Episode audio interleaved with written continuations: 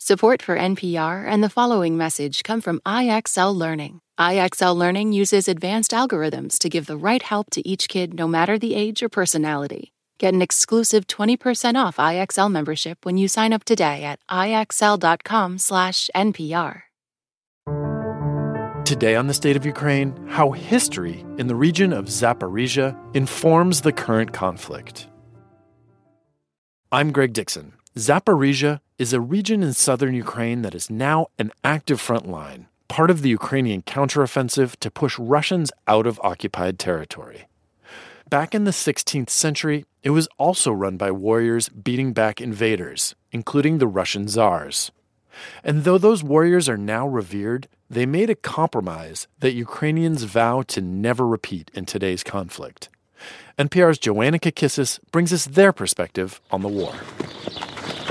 Khortytsia is a lush, wild island where horses run free. It's on the Dnipro River, just outside the southern city of Zaporizhzhia. Inside a thatched hut near an animal refuge, I meet Yuri Kopyshinsky, a tall grandfather with a shaved head and a linebacker's build. Yeah, Yuri Kopyshinsky. He calls Khortytsia home. It was once the headquarters of his ancestors, the Zaporizhian Cossacks. Козаки це пограничники. We, the Zaporizhian Cossacks, defended the people who lived in this particular area, and you have to think of like the history of the Cossacks, who were de facto border guards.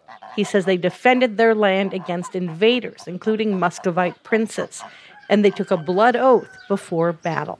Братство воює по-іншому. So you have to understand that when you fight as brothers, you fight in a completely different way.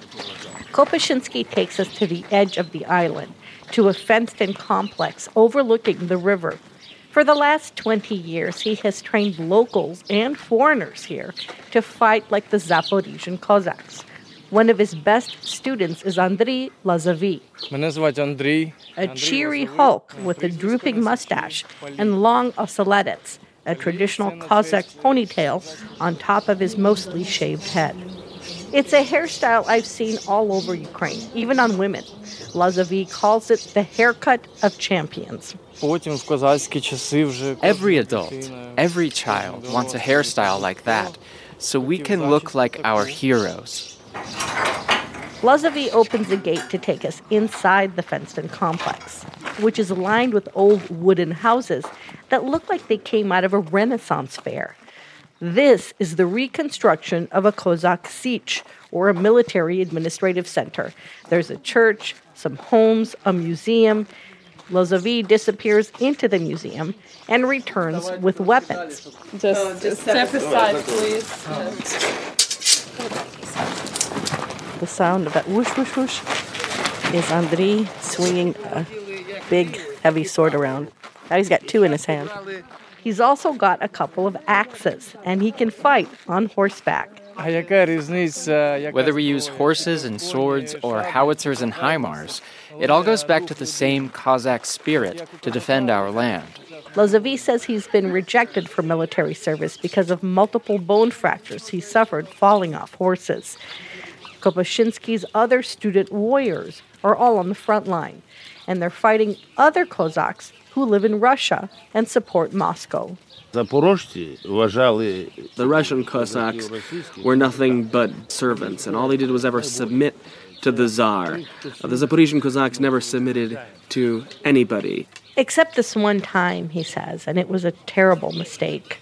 More than 450 years ago, the Zaporizhian Cossacks signed a treaty with Moscow for military protection. The Russian Empire grew, and Cossacks in other regions pledged their loyalty to the Czars. The Zaporizhian Cossacks held out until Catherine the Great, one of the Russian Empire's most formidable leaders, disbanded them in 1775. But today, Kaczynski says, the Russians are weak. And the Zaporizhian Cossacks, he says, are fighting again. Joanna Kakissis, NPR News, Khortytsia, Ukraine. Thanks for listening to the State of Ukraine from NPR News. Please come back for more on the war and its impacts around the world. Support for NPR and the following message come from IXL Learning. IXL Learning uses advanced algorithms to give the right help to each kid no matter the age or personality. Get an exclusive 20% off IXL membership when you sign up today at ixl.com/npr.